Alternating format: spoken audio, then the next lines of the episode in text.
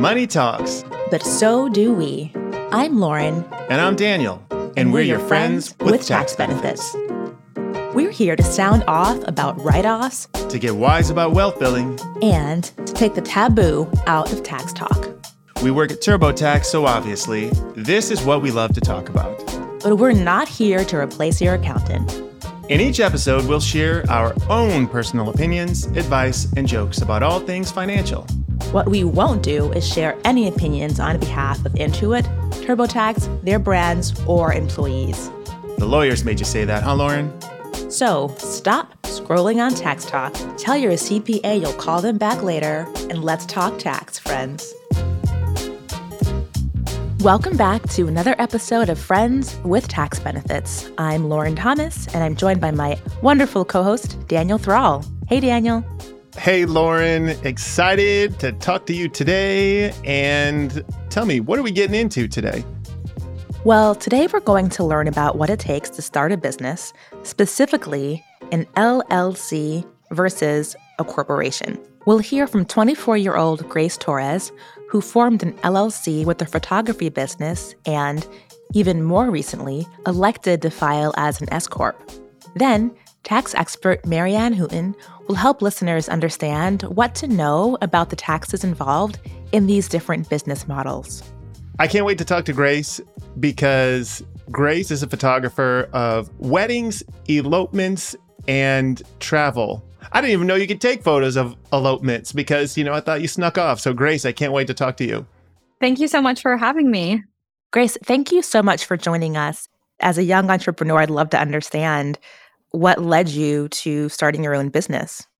Yeah. So in high school, I started photography, mainly doing senior portraits. My first gig was a Sweet 16 back in like 2016, 2015, I believe. And then when I got to college, I just kind of continued my business shooting with mainly seniors again. And then I started branching out into the couples market, got my first wedding gig in 2019, and now I run the business full time. So it was kind of just a passion and a love for photography and then a love for portraiture that led me into the wedding industry. But you never truly know what it's going to be like until you get your experience as a wedding photographer. And after shooting my first couple weddings, I knew that I loved it and that I wanted to continue doing it. So I very much niched down into the wedding market. And now I pretty much exclusively shoot weddings unless it's for my past clients, like family stuff or maternity. It's really, really special to be able to follow my wedding clients through the milestones in their life. So it's just a really rewarding job. And I think it's so fun. And I feel really lucky. Grace, what made you decide to form an LLC? So in 2021, I decided to file my LLC with the state. I was making more money. I was also buying a house that year, and I wanted to protect my assets, like my personal assets. So that's when I decided to file the LLC. Then this year in 2023 is when I switched my tax filing status to be S corporation status. So I still exist as an LLC and I have the same protections as a limited liability company, but my taxation is different through the S corporation. Forming the LLC just gave me peace of mind and protection that my personal assets would be protected because it separates me as a person and filing things with my social security number from the business, filing things as its own entity and with its own tax identification number. I was also getting married and it was important for me to protect my partner. It also was just way more organized to keep everything separate from personal and business. So in 2023, this year, I decided to elect to file my taxes as an S corporation. So like I mentioned before, I still am technically an LLC. The name of my business is still an LLC. I just file my taxes differently. So that means that my husband and I, the two full-time employees at the company, we are now on payroll. We also receive different tax benefits because of the scale of the business and the amount of money that we're making. It just made more sense to file differently. For those who are brand new to this conversation, LLC stands for Limited Liability Corporation, and it is a way to separate essentially yourself from the business in terms of the income, but also liability, and then depending on your business entity, right? And for Grace, that's an LLC. There's different ways that you can elect to file your taxes, and they all have different tax implications. But Grace, one question for you. What has been your biggest learning curve since forming your LLC? Just the business and the financial and legal side of owning a business. Most people enter the creative field with a love for the art that they're creating, not necessarily with a love for keeping their books and managing a business on the back end, of course. But I actually really enjoy business strategy. And like I mentioned before, I do like to know what's going on in the business. So just learning about things like how to approach working with lawyers and attorneys on contracts, learning how to keep my books, and then, of course, learning how to file my taxes, what I should be recording, writing off, all of that stuff was a big learning curve for me. But I still learn so much every day. Even setting up the payroll 2 months ago when I had changed my election status was, again, a huge learning curve. But I feel like it really grows and stretches me as a business owner. And I, like I said, I like to be informed, even though I like to hand over things like my taxes and legal over to the professionals. I still like to have an understanding of what's going on. So I like to stay in the loop, but I also like to outsource what I'm not the best at so that I can focus what I am like really good at. But how do you even know who to start asking questions to? Or should I become an LLC? Like, how does one even think to do that? Where do you do your learning? And do you know, who helps you make those decisions? A lot of strategy and social media, that kind of thing. I'm able to learn on the internet, on podcasts, on through video tutorials and things like that. But then for the more like nitty gritty pieces of the business and things that you should really be getting like specific advice on, I'll go to my attorney or to my CPA for advice, because it's so broad and I want to make sure that I'm getting advice that's really specific for my business specifically. So lots of the internet to begin with. But now that I have more people in my corner, I'm able to refer out to them and ask them questions when I need help. What advice would you give to other photographers who are thinking of forming an LLC? But also, would that advice apply to any small business? And you don't have to give advice, but I mean, does it change your advice if the person's not in your same industry, I guess is what I'm asking here. What advice would you give a photographer and somebody else who's like, hey, I want to, protect myself like you're trying to do? It kind of, I think of an LLC not only as, of course, like a business entity, but it's also kind of a form of insurance. Like, don't take that too seriously. Obviously, you still need insurance, but if you're doing something that's really high risk, if you're doing something where your subjects are hiking and climbing and things like that, you have more liability than even I would just in a regular wedding. So I think it's really important to consider the likelihood of you needing to basically separate your assets to protect yourself. And if you're thinking of making your business a long-term project, it's something that you want to eventually turn full-time, I would definitely go ahead and file those papers. You just have to consider how much money am I making? What kind of risks do I have as a business owner? And that can kind of inform your decision. But I think anyone who wants to, work in events with clients long-term should consider filing as an LLC as they get more business. And what's changed for you at tax time now that you are filing your taxes as an S Corp election? So the biggest change for us is payroll. Before filing as an LLC, it was kind of combined into one return, versus this year we will be doing forms that everybody gets. If you are like a regular employee, we get those kind of forms from our company at tax time instead of just filing all of the information together essentially. But we have a steady payroll now, and at the end of the year, our like payments will reflect that. And like I said, different like taxation, the business pays a different amount of taxes, and now money gets taken out of our paychecks versus last year when we were just paying everything out of the LLC. But to me, it's nice because before I was working off of a really almost like volatile salary. I would pay myself the same amount every month, regardless of what I was making, to maintain some consistency. But a lot of people will just pay themselves however much they make every month. But now with a paycheck, you have a set salary. It has to be set as like a livable salary for each employee. So I'm able to contribute to my retirement really consistently. I'm able to just budget my life a little bit more consistently. It's just really nice to have like what feels like a normal person's salary. Like, for example, today was payday, so I didn't have to do anything. I ran payroll a week ago, and then it got deposited into my bank today. I know one common difference between filing as someone who works at a 9-to-5 versus your own business is because taxes aren't taken out of your paycheck on an ongoing basis, business owners need to pay quarterly estimated taxes. So what was the process like for you when you were just first starting out in your business of learning to pay these? And then has that system of filing quarterly taxes changed after you formed your LLC or now that you're electing to file as an S corp? Yeah. So I used to pay my taxes quarterly, which would all be calculated through my online bookkeeping platform. And now it's all actually calculated through my payroll company and it's paid out of every paycheck instead. So instead of every quarter paying 30% of my net, I get it taken out of every paycheck and it just gets sent out through the payroll company. So I'm actually like more hands off with it now, which is really nice. I'm so impressed at everything that you're describing that goes into, you know, running this business. And I'm, you know, curious as a photographer, how much time in your week do you spend photographing clients versus running the business? And has that changed over time? I used to do a lot of photographing the clients, editing the photos. I was more hands-on in the creative aspects of my business in the beginning. I mean, I was also, of course, doing my own bookkeeping and, you know, transferring the money back and forth and all of those things that I'm now able to outsource. So I definitely had my hands more on the creative space in the beginning, but now I think I take on more of like an operations manager / CEO role where I, of course, I'm photographing weddings on the weekends and then maybe a session or two every week. So that's a good like 10 hours of shoot time per week. Plus, probably more like 15 actually.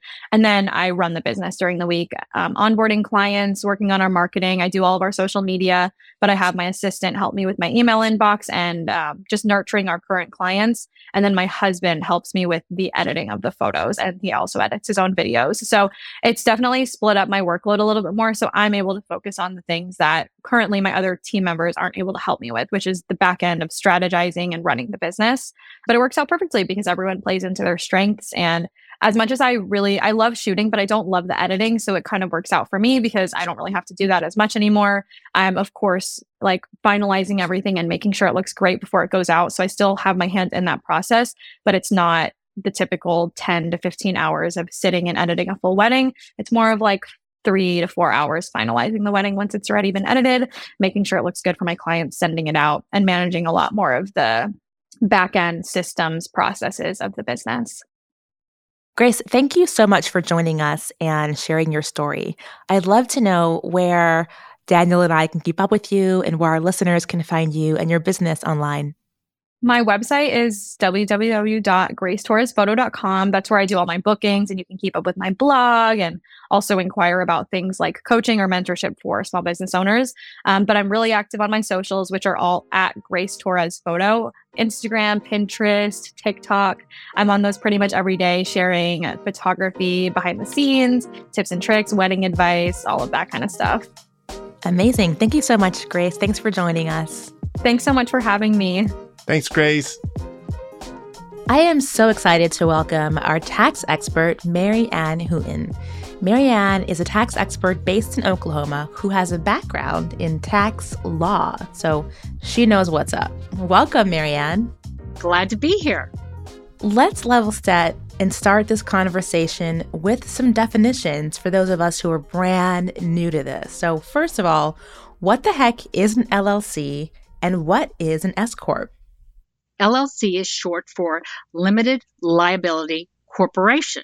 And yes, that corporation is there to indicate that it could be a corporation or not. Under state law, if you file an entity, create a limited liability corporation, you have three choices. You can be a disregarded entity if you only have one member in your LLC, but the limited liability corporation isn't really the appropriate place to have one member. The idea of a limited liability corporation is to have limited personal liability. So the members don't have their personal assets at risk for debts, obligations, or losses of the entity. And then the entity decides whether to be taxed as a partnership or a corporation. Now, as many people are aware, a corporation has a dual level of taxation. Partnership is only taxed once. So to get around the corporation having two layers of taxation, they allow certain entities to elect S corporation status. Under your state entity as a limited liability corporation, that doesn't tell you how you're going to be taxed. You determine your taxation by virtue of an election. You either elect to be a corporation and then an S corporation, or you elect to be treated as a partnership. The reason that the old-fashioned sole proprietor, old-fashioned general partnership has fallen by the wayside is because that meant that all the members, all the partners were subject to unlimited liability. Not all states allow an LLC to be a disregarded entity, but if your state does allow it, that means that although you're doing business in the name of the LLC, and the LLC is going to provide you with limited liability, all taxation is going to flow through to the member level. There's not going to be any reporting required at the LLC level. Everything is set through and is taxed to the individual members. And then you were also saying, Marianne, that for certain corporations, they are subject to double taxation. So in other words, the corporation pays taxes, and then I, as an employee of that corporation, also pay taxes. Is that right? Yes, but the idea is, as a shareholder or officer in an S corporation, you definitely need wages to flow out to your officers, but you can pay dividends or other distributions.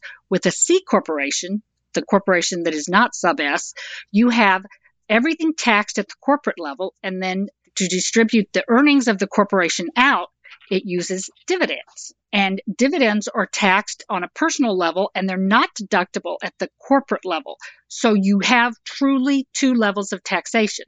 If you're employed by any entity, then of course you're going to have taxation personally for your wages. That's a given. The underlying question is, what is taxed at the entity level? If the entity is not taxed at all, you're going to only have one. If the entity passes through all the layers of income and deductions to the individual, that's going to be single taxation.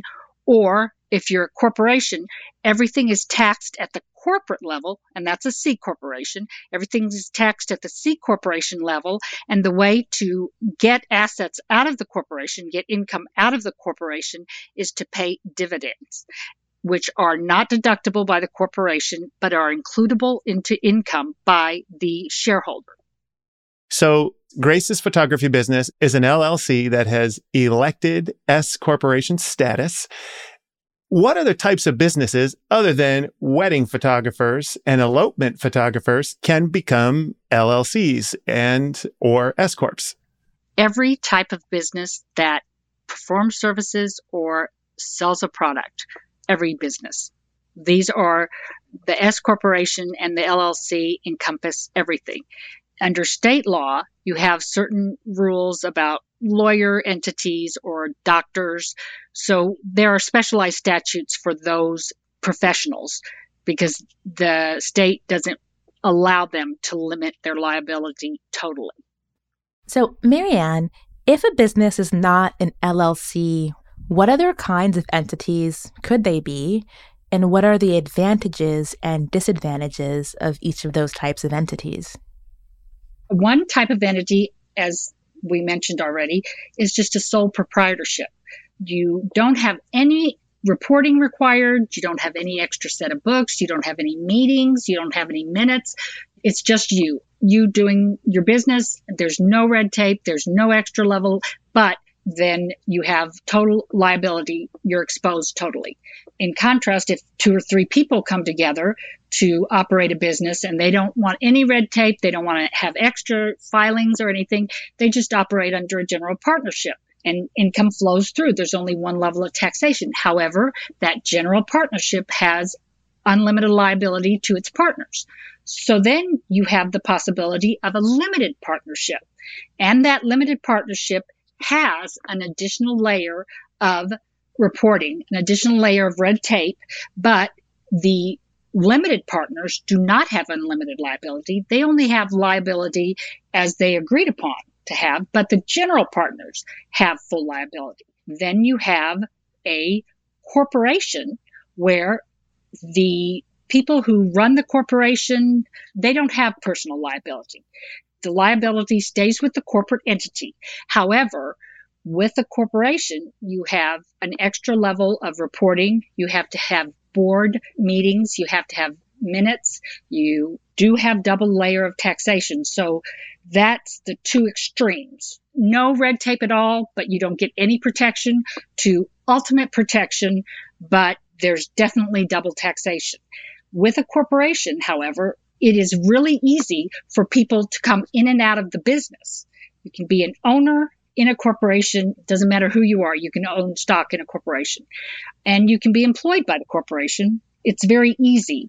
However, when you go down the other types of entities that we've just talked about, as you step down every level, you lose the ease of transferability. You lose your ability to become an owner quickly or get out quickly.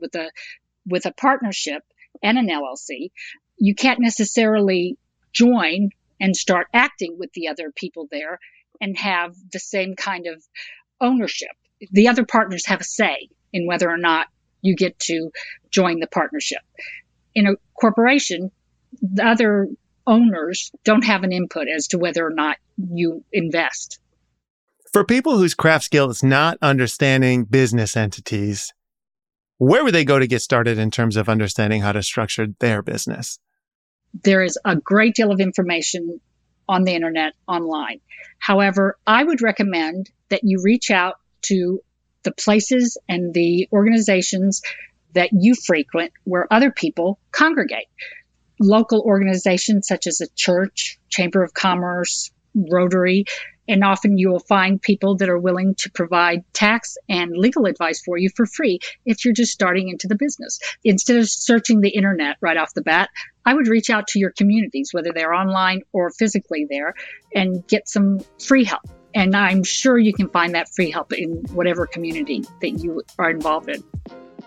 Well, Marianne, thank you so much for joining us and helping to illuminate the differences between these different kinds of entities and what they mean for your taxes. My pleasure.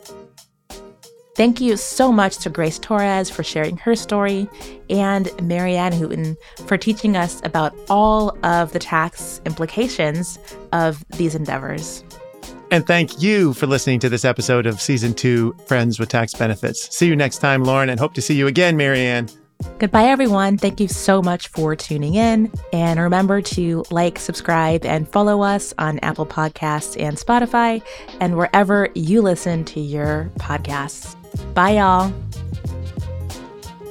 Friends with Tax Benefits is an Intuit TurboTax podcast presented by TurboTax Studios and made in partnership with Frequency Media. We're your hosts, Daniel Thrall. And I'm Lauren Thomas.